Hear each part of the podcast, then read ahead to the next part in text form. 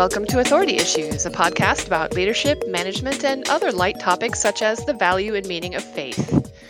I'm Rachel Perkins, aka Pie or Pie Bob. I'm into words, operations, cheese, and whiskey, and of course, leadership. And I'm Kendall Miller. My life goals and all of my thinking were shaped by a very healthy reading of Sinners in the Hands of an Angry God in 10th grade. Uh, today on the show, we're talking with Luke Stevens, engineering manager at Wayfair, and um, we're going to talk about something slightly different today. We uh, we've all had some great conversations with one another about religion and faith in general, and we thought we would go that direction. So let's start. Luke, hi, Luke. Hi. Sorry, like yeah, didn't let you even welcome. say hello before diving into this. uh, but I'm excited about this conversation. Um, well, well, I, I want to just say, like, yeah, this is a thing that the three of us have all talked about at different times. Uh, we all come from a very specific evangelical background that's actually, in a lot of ways, very similar. I think we are all in a different spot, and we'll get to that in just a second. But I think, and the reason we're having this conversation about religion, our religious background, is I think we all have authority issues as a mm. result of some of our background in religious. Uh, I see what you did there. I, I, mean, I don't want to brag, but uh, tying this together is why we get paid so much for this podcast. Um, so let's let's go ahead and, and dive in and and just just give a brief background. You know, a couple minutes of you know where you grew up. Uh, sort of how your faith has evolved, if you have any remaining, and where you are today, and um, then we can start to go from there as to how that specific baggage makes us such delightful people. Were you born in a baptismal font? That's what I want to know. no, no, I was I was raised by lumberjacks and cult leaders, um, mm. or or descendants oh. thereof. Uh, yeah, so I'm from uh, kind of a, a, rural bit of Maine, not too far out of Portland, but far enough because you get 20 minutes from Portland and you're in the woods. Uh, but I, I, grew up in, in, rural Maine. I was actually born in Western Massachusetts on a uh, on a church campus that is now a Shakespearean uh, theater residency. If you're ever out in Lenox, it's a great area. Um, Wait, you were born on a church campus? Yeah. Well, adjacent. See, literally, yeah. literally. wait, there was yeah. yeah. there was there was a hospital on this campus, no, or it was, it was a was, home birth, and your mom like fled to the. No, we were we were at the hospital down the street, to be clear, okay. but um, okay. but but it was sort of a church campus where we were living at the time. Uh, yeah, so my uh my grandfather was a, a church organization leader of um of some reputation. Uh, it's a long story. We were on. He was he was on 60 Minutes in the 80s. It was very exciting um, for for shenanigans and and bullshittery and whatever. Oh, is this a swearing show? Yeah, yes. you can swear. Yes. yes. Notice how quickly joke. I said that. Absolutely. You can't talk about religion without you swearing. Great. So I was I was raised in a, in a very conservative, uh, white conservative, evangelical Christian upbringing. I tend to run all those words together because I think what a lot of people similar to me demographically talk about religion, we're all just talking about white American Christian evangelical, whatever mm-hmm. Protestantism. Yeah. Uh, and I think the three of us are probably tend to have have a lot in common in some of those overlaps. Um, nonetheless, I was raised there. We moved back to Maine, which is where my parents were from, uh, and I grew up in a um, in a pretty conservative Baptist church. Uh, my parents run a diner; they still own it uh, up in Maine, and so I grew up learning about kind of leadership and management stuff, watching my parents run a restaurant and watching the way they, they treated people and the way that they they took care of their employees, things like that. Uh, spent my late teens and twenties. Um, went to a two year uh, technical college uh, to do some computer stuff. And I sort of half assed a technical career for most of my 20s while I spent all my time volunteering in a church. And my goal was to become a church planter in a, a association of churches that was really big in um, sort of being startupy and sending out people to start new churches in different towns and cities all over the country, um, mostly white, mostly suburban Christian, mm-hmm. whatever. Um, uh, and so I kind of went hard at that as like, I only need to do tech stuff for like four or five years until I can sort of start my church and then get that up and running and just be with a whole bunch of other cool white 20 somethings doing like hipster church. Like uh, a church entrepreneur. So, hey, what? A church to entrepreneur? Like yeah, you're going to sure. do this serially or just one? Uh, I think if you're really good, you do them serially. Everyone knows oh. the real, the oh. real, the real church planters, the real cool ones. They become experts, or they become sending churches where you start one and then you incubate and you send off other groups. It's, it's but totally um, like startups. Wow. Oh okay, yeah, anyway, yeah, yeah. It's very oh, yeah. yeah all all the cool church pastors read Fast Company. Um, Except- I'm not even joking. That's a real thing. You can't you That can't send amazing. out people that look different from you. You can't start a church that looks different from yours. It literally needs to be basically identical, or the people who left are sinners and should be. Sorry, Well, keep going. Yeah, it's complex, right? Um, but uh, Sarcastic much? um, I'm trying to not go down every road of critique about the whole Yeah. process. oh yeah, no, we got about Kendall my for that. my It's all misspent 20s. Uh, nonetheless, yeah. So I, I actually um, was planning on getting out of tech as soon as possible and going into uh, church work. Tech- and then, Tech was your. It was. This was the thing that was gonna like. You were gonna make money in tech so that Yes. you could go be a church leader. Like that's yes. that's fascinating. So when I got Sorry, my like going. second or third raise in my first kind of long running tech job, we we lived in Philadelphia for a while. I worked at a at a hospital ER doing software for them, and I got a raise and I was making some amount of money. And we just said, you know, so I was making like sixty thousand dollars, you know, four years into my career, and I said to Mhm. my wife, "We're never going to make this much money again. This is amazing. Mhm. It's it's like this is it. Like you better we better go out to eat right now because this is about yeah. as good as it gets. Never like again. earnings potential. Yeah. And so um in our late 20s into 30, um, a bunch of long stories happened. We ended up deciding not to do that. Uh, we ended up moving to Boston. We were part of a church community here for quite a while. I've always, I was always very involved in sort of like some of the leadership stuff, a bunch of the music stuff. I did church music for the last 20 some odd years up until a couple years ago. Uh, yeah. And so I kind of stopped trying to do that maybe 10 or 12 years ago. And then into my, um, I worked at Berklee College of Music for seven and a half years, something in the middle of my 30s. Um, and I, once I realized that the church thing was not happening, not only that I didn't actually want it to happen, to be Mhm. specific, once I was no longer pursuing that as a goal and I was doing some, you know, PHP and JavaScript development, I was like, well, I learned a lot about leadership actually. I mentored with a lot of leaders. You know, these little small churches are essentially volunteer orgs with one paid staff person trying to convince a bunch of people to show up early on Sundays and set up chairs and run sound equipment and all that sort of stuff. Crazy, right? So I had picked up a ton of management and leadership stuff, um, some formally through classes I took through churches and different organizations, and some just informally through having a bunch of really committed and and uh, and good mentors for that sort of stuff. So I started applying that into work, and within two years, kind of became a manager in the place where I was working, and sort of built my tech leadership career off a lot of that stuff. Okay, can we can we go back? Sorry. Yeah. You you kind of glossed over though. Oh, we decided not to do that. Are you what happened? Why aren't you a pastor now? Yeah, ta- Um, talk talk about where you stand in your faith or or lack thereof today. Sure, I mean. This gets into a little bit of like therapy work, but but we can do it. Um, Oh yeah. Yeah, so so there's a and and I'm I'm intentionally being cautious about like specific groups and organizations that shall remain nameless, except for anyone who ever knows me at all. I'll tell them. Um, I'll name them all. yeah, you you you know them. You know them. Uh, but essentially, we we hit a kind of inflection point where we were ready to go. We had stuff in storage in Providence, Rhode Island, and we had talked Like to this like is you the- and your your partner. my wife, your my wife and I, yeah, uh, yeah, my wife Bridget and I, we were like, and uh, we had two kids at the time. We have four now. Um, uh, there's not a lot of things you can do when you're stressed out waiting to play in a church, so we ended up having four kids. Um, Start populating we- the church. we had things. We had moved out of our Philadelphia home into Providence, Rhode Island. We were in Maine, staying at my parents' house, sort of waiting for like the senior leadership powers that be to sort of sign off on this is a good plan, and we and you are good people, and we will release you into the world to do this, and you can have our brand name on your sign, right? Like because we want to be a part of this association, so you need a certain amount of buy-in, um, and we didn't get that buy-in, surprisingly. Um, despite years of kind of talking to senior people around the country about this thing, the kind of hyper local group near us who was responsible for signing off, they're like, no, we don't get it. We don't get what you're trying to do. They were a little more older. They were a little more conservative, a little more this or that. But they, um, I think we've shorthanded this after telling the story for 10 years is we didn't really feel seen in that moment where they're like, wait, who are you? And, and what are you doing and why? And they asked us to just not do it for a couple of years. Um, Huh. And during that process, it was, um, it was challenging enough because it was like, I'm turning 30 at the time. This is sort of all I've been trying to do since I was 18. And to just go like, no, we don't, we don't think you're it, or, or at least not now. Um, like I could have become a surgeon in that much time, you know, like there, I had a lot of Gone to medical yeah. school. Yeah. right, yeah. Um, and somewhere in the middle there, kind of in my own personal work and taking long walks in the woods, I realized like, oh, this was a really complicated scheme for you to get like approval from other senior men in leadership and for them to tell you that you're good and valuable.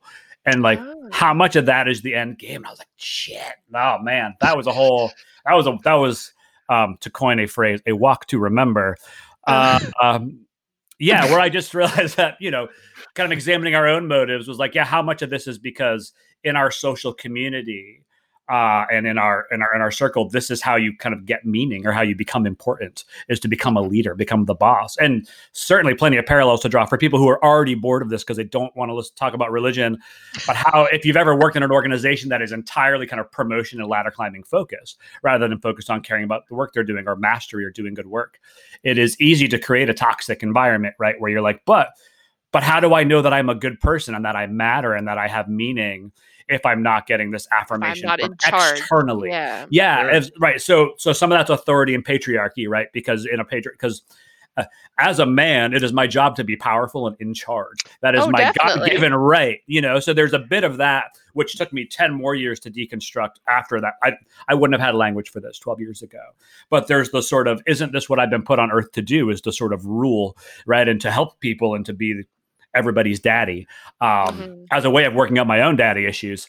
Uh, go ahead, So you were socialized Well, to to yeah. go this far. Anyway, okay, sorry, Kendall. Yeah. Yeah, well, so so today, this is still all stuff you believe, and you wish you were out uh, planting a church, and instead you're stuck being an engineering manager at Wayfair. Or, uh, you know, I mean, are you pleased because at least you get to sell pulpits as a part of your work today, or what is, um, you know, where do you stand? Sure. Yeah. So, um, yeah, I don't know. Uh, so we the last, Put yourself in a box, damn it! right, right, exactly. Um, no, I would say part of the the unraveling or or re-raveling, depending on how you look at it, of our own kind of personal the faith side of that journey. That's sort of like the logistics and career path side of this journey.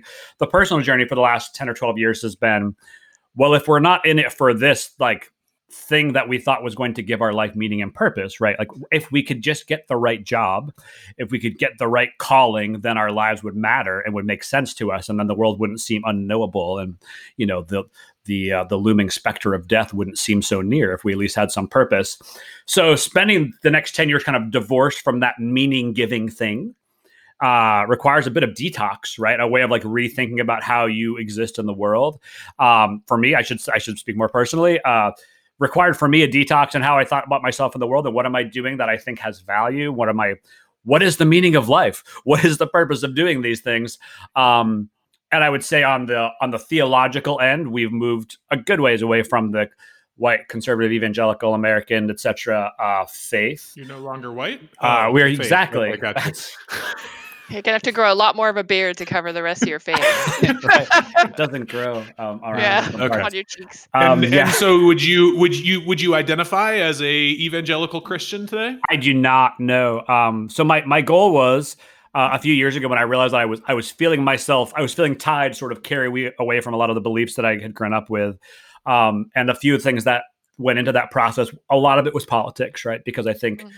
I think that type of Christianity that I keep adding all the words to comes really packed for uh, 73% of white voters in the last presidential election who were who identified as that type of There's Christian. baggage. Yeah. It's all conservative, right? It is it is highly conservative. Um, so a lot of it was politics that were challenging me. Being raised Republican, voting um, conservatively my whole life, is to go like I don't I don't actually know now that I'm now that I'm not just doing what I'm told is the right thing to do as an aspiring church leader or, and starting to think approval. for myself.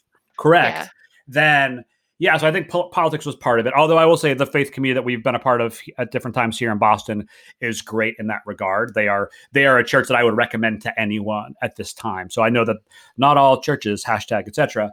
Um, but politics is where it started for me was just to go like, oh, there's a whole different way of looking at the world, right? And then the um, the choice I used to describe as having to choose between being right and being good uh, right? Which is to say, like the the official church position on homosexuality, on this, on that, on on whatever, um, doesn't feel morally good to me anymore. Now that I'm actually being more critical of it, and I have to choose between believing the right things or doing like or sort of having a conscience or listening to that conscience and wanting to interact with people in a way that feels loving and, and kind to me. So you're you're now forming your own opinions about what is right, what is moral, versus listening to the rules that are coming down to you.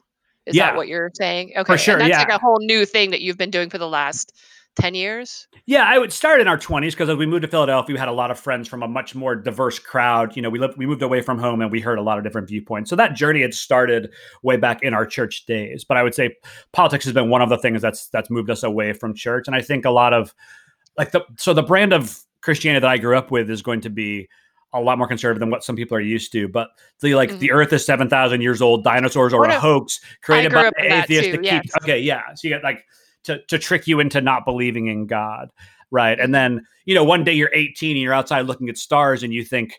So, if the light from those stars takes them 10 million years to get here, God must have made the stars and then take some of the light and brought it very close so that it would get here right now. Like the intellectual work you have to do mm-hmm. to sort of protect your beliefs is a, is actually it's expensive and it's it's tiring, yeah. right? Yeah, yeah. And so you know, as you get older, you just start going like, yeah, forget that. Like, let's just allow dinosaurs to be a thing. Let's just say maybe no the light sense. does take yeah. ten. Like, right? You eventually just go like, it's not worth defending those things anymore. There's some significant parallels to religious beliefs around Jira and DevOps here that uh, I'm not going to make. But we uh, are right. not going to talk about that. I am, okay, okay, I well, forbid it. Well, so put that on pause. And Rachel, you have to give us a more truncated version because Luke's took a while. But tell us your background and how you got to where you are today. No, it's good. I'm glad he took a while. It was it was, okay. it was helpful. So, um, uh, some of you may already know this. I am not a U.S. citizen. I moved to the U.S. when I was 11 years old. Um, my whole family moved. Motorola, my dad's company, moved us, um, and we uh, we sort of started from very little at that point. Uh, and I don't remember having any significant religious uh, education before that, other than like I knew what church was. I don't even remember going to church before then.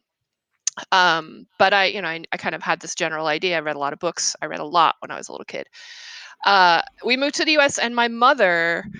Uh, we moved to Arizona. We moved to uh, Chandler, Arizona, which is sort of in the general Phoenix suburbs area. Um, my mother became involved in a church, and at that age, I didn't know anything about how she did. She met some people. She went to church. It was a fundamentalist Baptist church in Mesa, Arizona.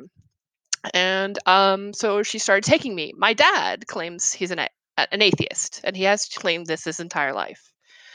Uh, I think he's an agnostic because I don't think it's really possible to be a full atheist. But um, he never went with us. He was never part of it. He was never uh, he never said anything bad about it either. He was like, "This is fine. It's what you want to do." So my mom took me and my brothers to church, to Tri City Baptist Church in Mesa, Arizona, and um, I developed a similar kind of thing where I was looking for approval. I was a smart kid. I did a lot of reading.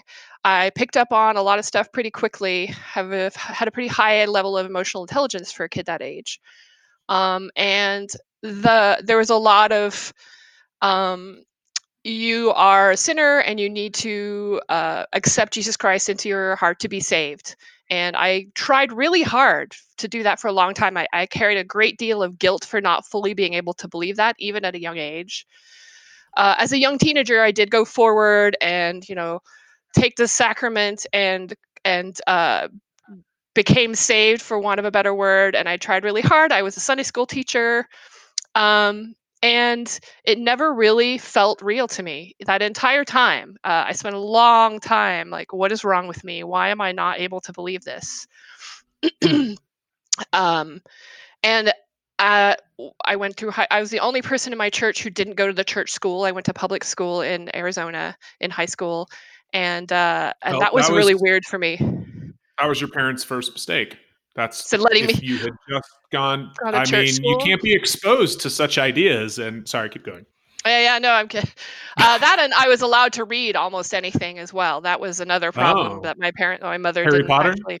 That's, oh, that was way later. Do you know how old I, I am, Kendall? I, I'm making a joke. That's, that's I know. uh, so, so yeah, I um, I uh, tried real hard. I was a Sunday school teacher. I uh, spent a lot of time trying to figure out what was wrong.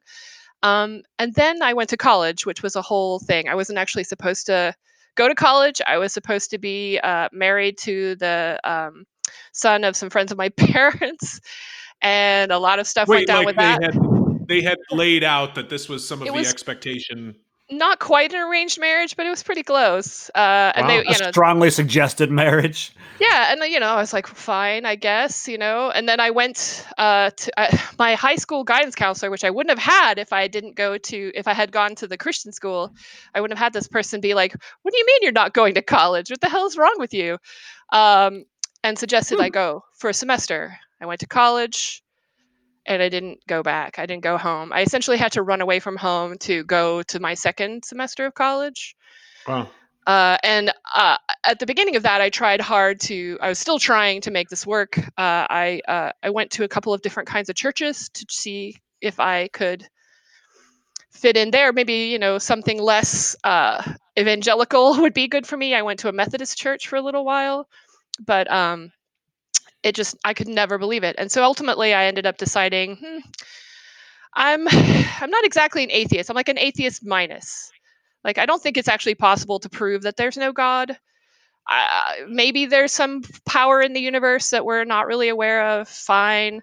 Why would they even give a shit about us? You know, like we're just another set of creatures on another planet, uh, completely unimportant. So that's kind of where I arrived. Uh, but I learned, you know, I still, uh, it's still useful to follow a lot of precepts that religious set down for us. They're useful um, to to have communities working together, those kinds of things. So I um, have a lot of respect for the strength of faith people have. I just think sometimes it's misplaced, and that's where, I am where, now. where do you think it should be placed? Ah, I think it should be placed more in the community, more in one another. And I'm not actually having a hard time with uh, not having feelings of just general like humans are shit and deserve to be erased from this planet right now. I think a lot of people are having issues with faith in other people and themselves, to be honest. Like we're all we all deserve what's happening to us. But this whole concept of deserve is, you know, another like if I didn't have a religious background, what would I would I understand what deserve means? Yeah. Um anyway, Calvinists are feeling pretty smug right now. They're like, we've been telling, we've been telling you from the beginning, total depravity. It is, it is no good. so why would Well, bother and- why would God bother with us? Why? Right. Rachel, I, I like Anyway. the thing you said earlier about whether you can prove there's no God. I think when I when I realized I was kind of moving away from a lot of my my original faith, and I currently don't tend to think of God in the way of, of a person. I think we, I actually also think that people's individual beliefs are like hearing people's dreams. They're kind of the most boring thing about a person, except for how they help them move through the world. And so I'm I'm I think there's there's a lot there you can sort of unpack and becomes just minutia, which doesn't matter total. But I, I had an early goal of I never want to become one of those professional atheists because I think those people are just as much smug assholes as as fundamentalists, right? Yeah. Your your your Dawkins or you're you know kind of even from the on the, the comedy side of the sort of people who go like, isn't it so stupid to believe in stuff? I'm like, I don't know. People believe what they want. I don't actually think people choose what they believe very often anyway. It's such a product of where they come from.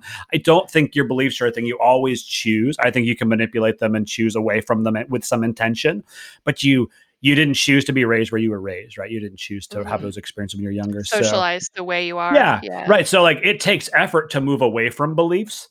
Um, but you know, if I was born in a different country, I wouldn't have had the same American evangelical upbringing. And so, well who even even in evangelicalism i think people's personality tends them towards certain denominations and theological beliefs i, I mean my very you know I, I have very few highly charismatic people uh, very few highly charismatic friends that are involved in denominations that are very anti charisma uh, and the other way around. And I, you know, like I'm, I'm more and more amused by that as I get Start older. selecting. seeing- yeah, there's the Yeah, chicken or the egg problem, right? Like, are you from a judgmental religion or are you judgmental until you like those people?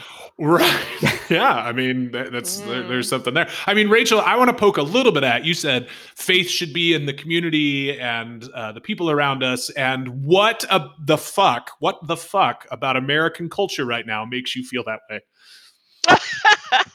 wow, that's a serious poking right there. Um, so, I, I, and, and I said that should be right. I, I, I think we should try really hard to have faith in our community to build communities that that work together to support themselves. But uh, right now, I don't know. I, that right now, community is like whether you're wearing a mask to protect other people, right? For, in the pandemic, it's not. Sure.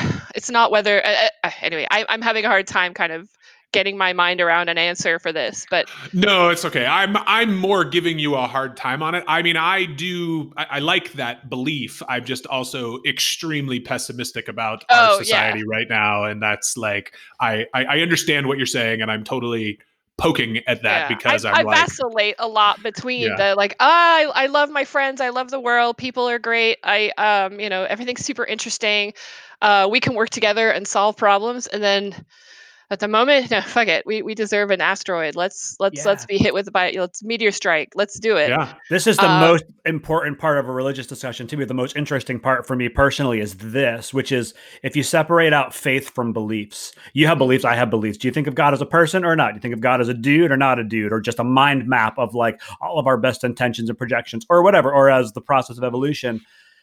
Different. it's not even that interesting. It's fan fiction at best.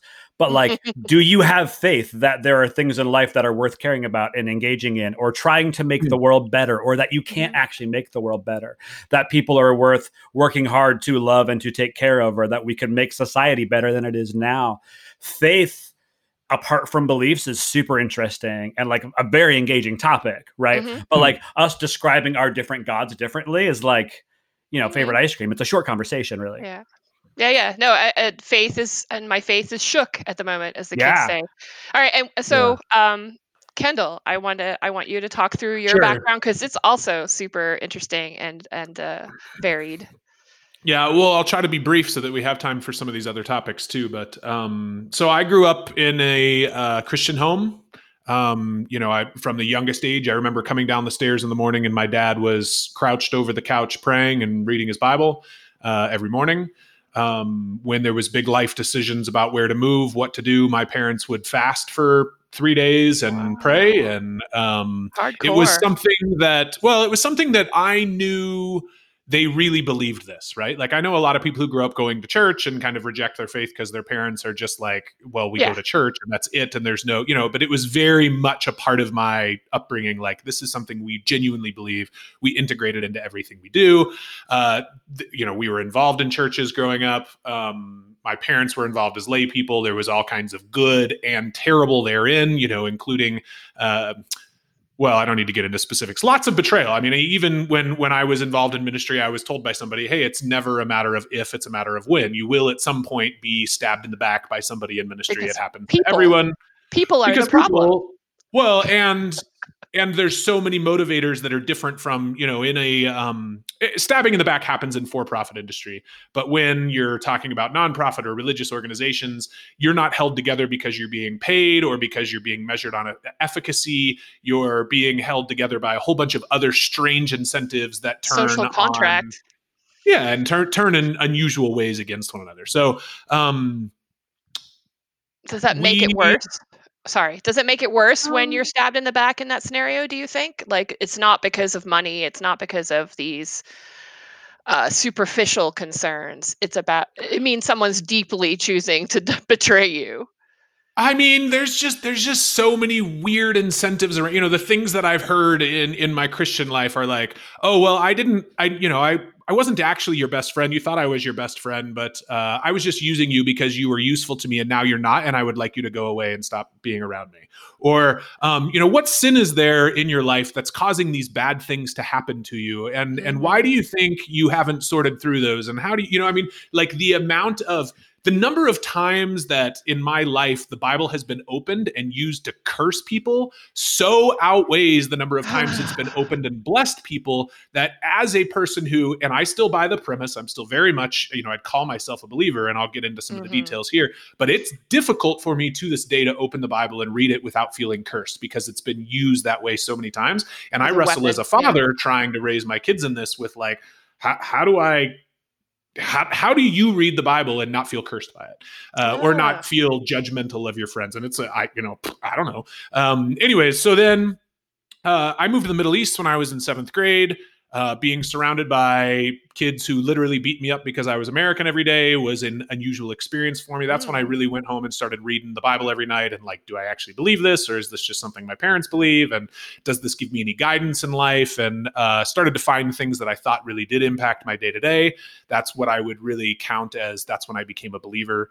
Um, after college, I did, you know, I moved to China for ten years. I worked for a religious organization, um, and all the things therein. I mean, I got interesting leadership experience at, at 22. I was put in charge of a team. I don't think that would have happened in a lot of other organizations, you know? Yeah, yeah. And, um, and let me interrupt for a second. You can go back and listen to Kendall's interview episode further back in uh, on this podcast sure. to hear a bit more about this particular scenario. But anyway, yeah. let's carry on. I mean, at 24, I was recruiting and training teams, and you know, I had a lot of opportunity as a white person that is extremely privileged in China, where people who I tremendously respected and were 50 years my senior would sit down and say, "Teach me something because you're American," right? So, like that had a significant impact on me. Anyways, moving back to the states after 10 years there and really wrestling, what are the things about this faith that I really believe, and what are the things about this faith or the way that it's practiced in China that I think are just purely Chinese and not in any way related to Christianity. And then coming back to America and seeing,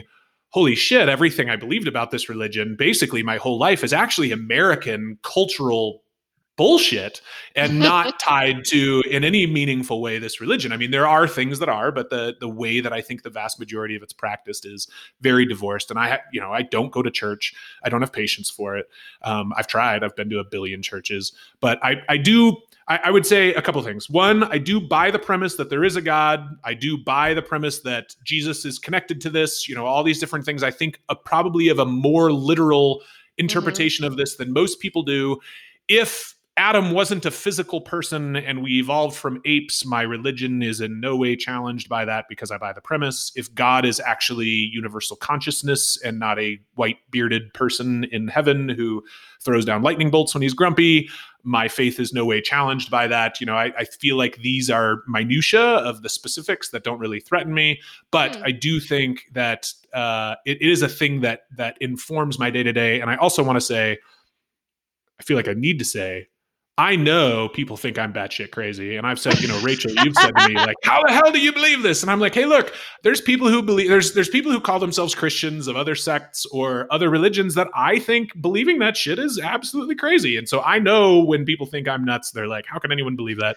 I know exactly how you feel because I feel that way about other people too. I'm so. curious though. So you you've described, you know, you've you've kind of dialed it way back from is it necessary for it to have been Jesus in the manger, et cetera, et cetera but how do you leverage your faith if you literally believe there's a being of some kind uh, that is there to potential? I mean, I'm, I'm putting words in your mouth here, but that is there to help you, that may advise you or give you something to use when you're trying to make a decision, for example. Like, how do you leverage that in your current status? So so actually there's I mean gosh there's a whole whole whole bunch to say about this like um we may have to go over hopefully that's okay. yeah well I have to run out at the bottom of this oh, hour oh, but no. um there's you know what so so what is god is god a person in heaven that when we pray hears us and responds and interacts you know reaches down and grabs luke and turns him around because i'm saying god i don't like what luke's doing like the Change little guy it, right? in the google street view like boop right i mean you know there's the you know the the line about rejecting god because he wouldn't play santa claus for us right mm-hmm. um you know it, then then there's like is prayer a thing that matters because it's just meditation? Or are we somehow you know the the, the science behind um, matter and consciousness is really interesting to me. And and you know do things change when we pray because we're all somehow connected through universal matter? Or you know like i don't have a clue. network. Let's watch yeah Discovery. i don't have a clue how that stuff works. Do i pray? Yeah i pray. And i i do believe there's some some kind of god that does interact with the world in a meaningful way Mm-hmm. Um, I think that I've seen too much to deny some of that. Um, but okay. uh, but you know. So you, you're you're pretty sure it's not you know, like you know how a lot of people get a lot of value out of rubber ducking, right? Rubber ducking is a situation where you you sit there and you you talk through the problem you're having or what how you're trying to solve a problem, and someone else is just there to have a, to be a target for you talking through your problem, and that helps you work it out. If you just you know write it down or talk it through it's not you're, you're, finding there's something further that you're getting out of your uh, prayer than that kind of thing. Uh, yeah, I do believe that. So, okay. so if so, you know, to, to, to go back to this again, I buy this premise, right? Mm-hmm. That there is a God, that He cares about us, that He interacts with us. Um, honestly, you remove the interacts with us part, it it doesn't really challenge my faith. Like, do I believe there's a personal God that actually cares about us? Yes. If I'm wrong about that, okay, you know, like that's not it's mm-hmm. not so that's not part of the foundation so much that I feel like the rest of it caves in. Okay. Um, I think that's one of the super interesting things, right? Is like what happens if you're wrong? Does it matter? Does if things change? If if I change one of your tenets, does your religion fall apart? Do you have to have like a life shattering or a life altering kind of perception? And I think like the thing that gets you is certainty right is this need right. to say like we have understood it and this is the exact way and that's why we know that it's okay to do this thing but not to do that thing. It's not okay to play Dungeons right. and Dragons and it's not okay to dance because that leads to mixed bathing. Right. And so like right. but because it's it's the certainty that's the mind killer, I think. And I think this has a ton of leadership application and does influence a lot of the way that I lead and coach managers and leaders. Yeah. Um, which is to be like, but are you sure? And what's and what if you're wrong? And so to hear you say, mm-hmm. yeah, maybe not, that to me is like the beginning of all wisdom. Like this is a useful way of thinking about the world and interacting with it. And maybe some parts of it aren't exactly the way I describe them, but I probably wouldn't change my life if I found out that that was true. Well, and that's been a big part of, I think, for me, the last couple of years since I've been back in America in particular, is deconstructing what I'm realizing was a very American view of faith, like more culturally American than I think it was actually Christian, and realizing there are very smart people that have thought about all of these issues and come to different conclusions than me. And like, they're a lot smarter than me. And, you know, if you want to take Christianity and justify women should never wear pants. There are people out there who do that. Right? Ferengi, Ferengis do way. Pants do suck. I mean, well, I mean, sorry. Work from home, uh, you know, other options aside. Yeah, but then, I mean, there's people who can who can take the same text and say this is how a loving God was applying these things.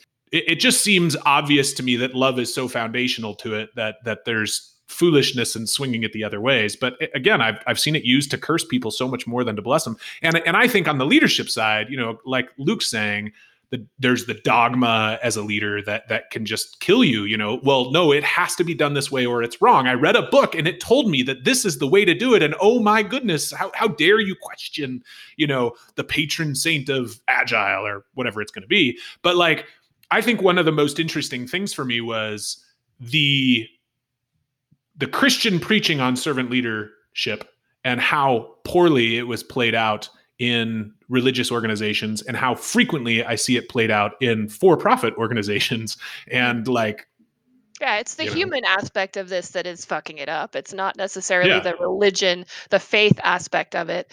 Although I do have um I have sort of very vague fuzzy questions around like do people believe in a higher power to sort of uh, uh, remove themselves from responsibility for certain things to uh, not have to come up with a reason to be alive and continue to function at times like this. Uh, do you think that's something that's helping you right now more than uh, that would that, that would be it would be a lot harder for you if you didn't have your faith to, faith to focus on when everyone around us seems to be behaving poorly behaving selfishly the you know those kinds of things um, it was kind of a very vague question, but that is something that I think is the case for a lot of folks who are who don't examine their faith. They just have faith. They have they believe in a God because they don't want to have to believe in the alternative, uh, or or have to have faith in themselves.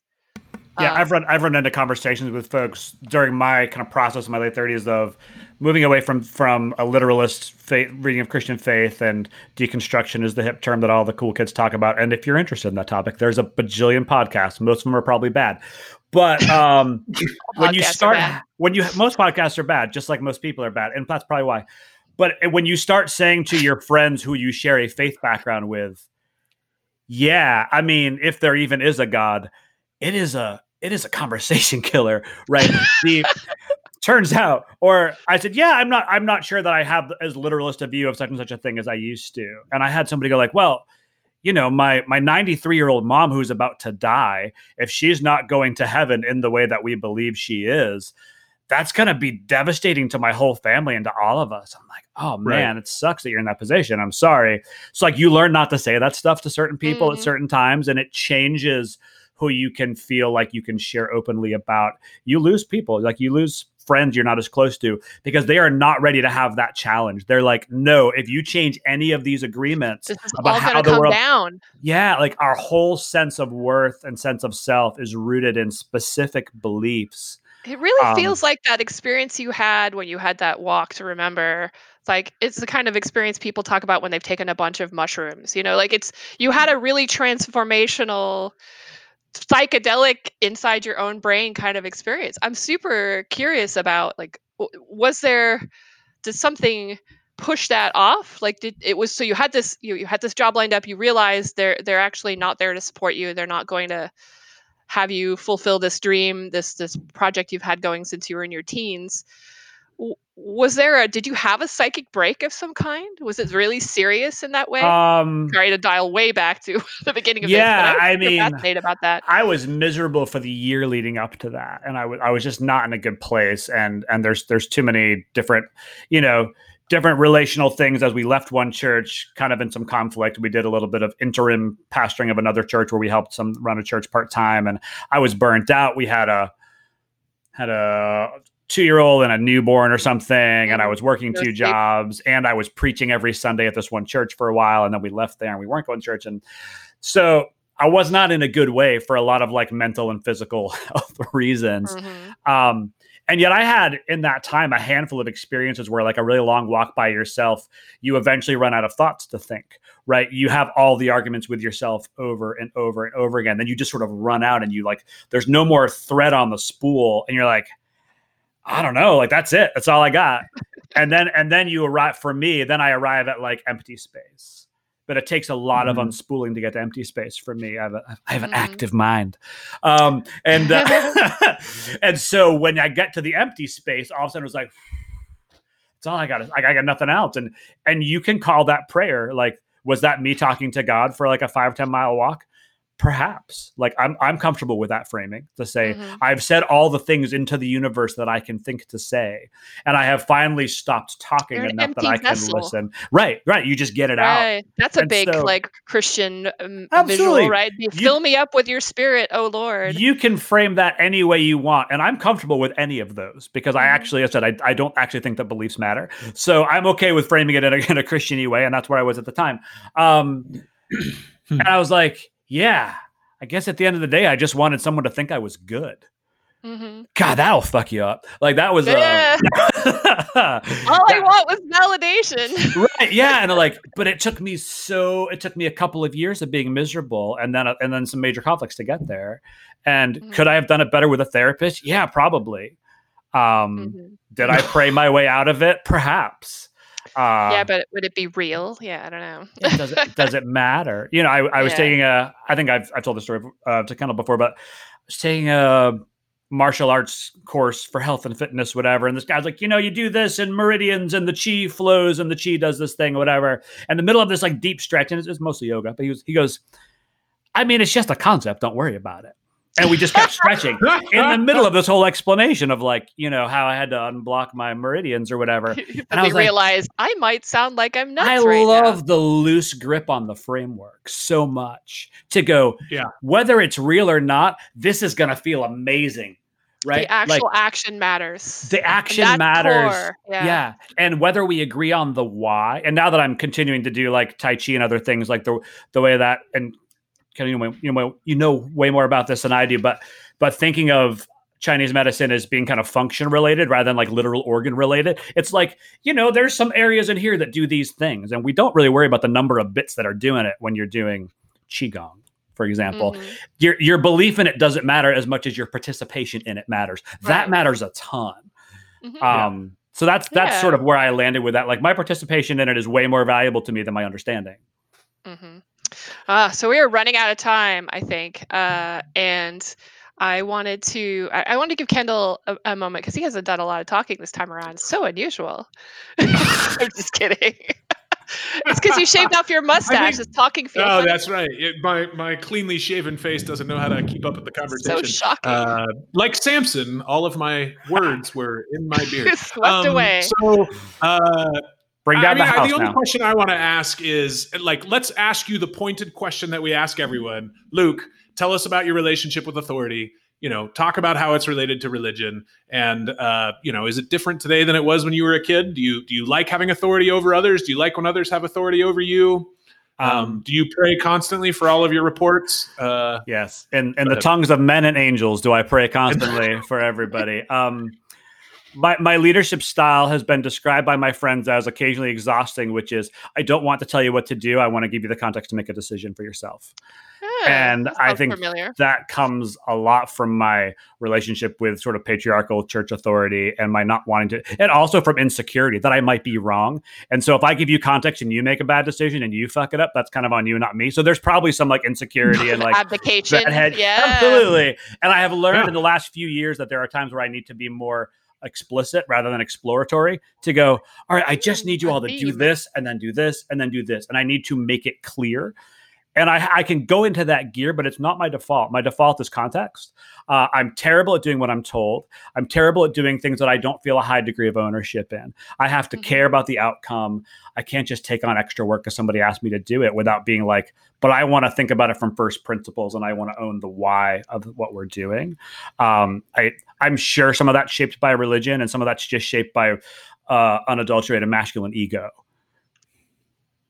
It sounds like That some of that is shaped answer. by like the the fact that your religion kind of failed you. You know, Yeah. that that lack of confidence in your own. oh, that's interesting. You know, uh, I wonder. Yeah. my, anyway, my so aversion to certainty. Right. Yeah. My aversion Yeah. to certainty is that to go like, I mean, probably this, but who knows? That's Yeah. my answer to everything. Right. And I, As a scientist, I am the same. I have a degree in Yeah. astrophysics. It's like you just we just don't fucking know. It's okay. Yeah. It's okay not to know. right. But I do think the best way to make decisions is to not wait until you're sure, but to make them and then see what happens and then change your mind. So Well, it depends a lot on what's at stake, but okay. Right. Yes. yeah, sure. Right. Within within like safety guardrails and all that. Yeah, but yeah. sometimes you go like, should we build this product or not? Or should we Yeah. should we move here or not? Like, well, we should look at it. Or let's let's pretend we're going to move to that place for the next two weeks and just talk about it like it's going to happen. And then Yeah. see what sort of Interesting worries come up. Right. And just try Yeah. try those ideas on like shoes and walk around in them for a little while. So e- exploration, but uncertainty kind of loosely held. Well, I think I think what's interesting is that, uh, and and I'm gonna tie this up in a nice, pretty bow, which is like the thing that when Christians do it drives me batshit crazy. uh, which is why I'm gonna do it. Um, so like Jesus, you're gonna take ready. us all home. I'm Well, ready I'm gonna to take unpick it like a cat. Yeah. Did we pray to end this? Oh my gosh, that'd be so good. Um, so, uh, I I mean, I think the interesting thing is we all have this funky baggage. Honestly, probably in a lot of similar ways. Like we were probably all in the same weird Sunday school classes, singing some of the same weird songs as kids, and um, as as much as we have problems as a result of it, and I definitely have problems. I, I have tremendous baggage from this. It, like I am pleased with how and who it has shaped me to be today, and uh, I have pulled things out of my religious journey, maybe even more than my religion, that have affected the way that I think about leadership and and authority. And you know, Luke, a lot of what you're touching on in terms of certainty, right? Like I have come from a place where okay, this is how it's done, and realized bullshit. That's not how it's done. Like, why, why did I believe that so dogmatically? And the way that that influences all of us and the way that we think about leadership, I, I just think is interesting that we have that in common. Yeah, it Um, shows your capability to, ch- to to open your mind to take on new Mhm. information. Like you went from just taking the dogma, doing the thing, both of you, all three of us are trying really hard to realizing that you can change your mind about just about anything and it's okay. Yeah, yeah. What? Mhm. What? Yeah. What? Yeah, and my, my last political conversation with my parents, who are still very conservative, and I call them yell at them sometimes, uh, was, you know, I'm just trying to love everybody. You know, like on, at, at the political scale, like what is justice work, right? What does Black Lives Matter Right. if not if not love at scale, right? What is Mhm. justice if not love in our systems, and, and and what is leadership if not that? And so I'm like, I'm applying the things you taught me in the way you ran your restaurant, which is like I, I got two hours of material on how I run software teams like small kitchens, which I will eventually write down. But also just yeah, I'm just trying to do the things that you taught me to do Yeah. outside of the Yeah. system that you taught it to me in. And so I, I, I do value that a lot. And that's why I'm, I, I don't like to just slag on my religious upbringing without saying that too. Like, yeah, it did, it did absolutely shape me. I'm just Yeah, trying to do it at, at a scale. Like, like this is a great plant that has outgrown its pot. And now I needed to plant Yeah. it in a bigger pot. And I'm, we're, we're disagreeing about the pot, not the thing we were growing. Mhm. Yeah, and how dare Oh. you, as the the clay, judge the person who made you the clay maker? Exactly. The pot. I'm- Wah, how did we get to pot? Just just so that we end on pot. I What I'm trying to say the for you to call. edit out later is that if I can't swim after 40 days and my mind is crushed by the crashing waves, This is a jars of clay reference. Uh, anyways, okay, Oh, no so Christian Luke, rock, if no. people want, Let's oh yeah, Luke and I no. can Christian rock baggage one another all day Oh, long. gosh. Um, okay, so to wrap up, Luke, people want to know more about you and your religious foolishness. Where can they or, find or you your on the internet? management approach, you know. Oh, Uh, yeah, Yeah. or or your you as a person who apparently Um, is also a thing. my Twitter account, which is my like 1997 AOL username, you'll love this, is um, Saint Lukas, S A I N T L U K A S. It is uh, it is high bullshit. I apologize for everything that's on there. Mm, the highest it- bullshit. Yeah, exactly. Only the finest handcrafted bullshit for you, my friends. um, but yeah, yeah, reach out. I'm I'm always enjoying talking about this stuff, so people should hit me All up right. there. We'll put that in the show notes. Thanks. Thank you so And much for thanks so much for being, being here, on. Luke. Thanks.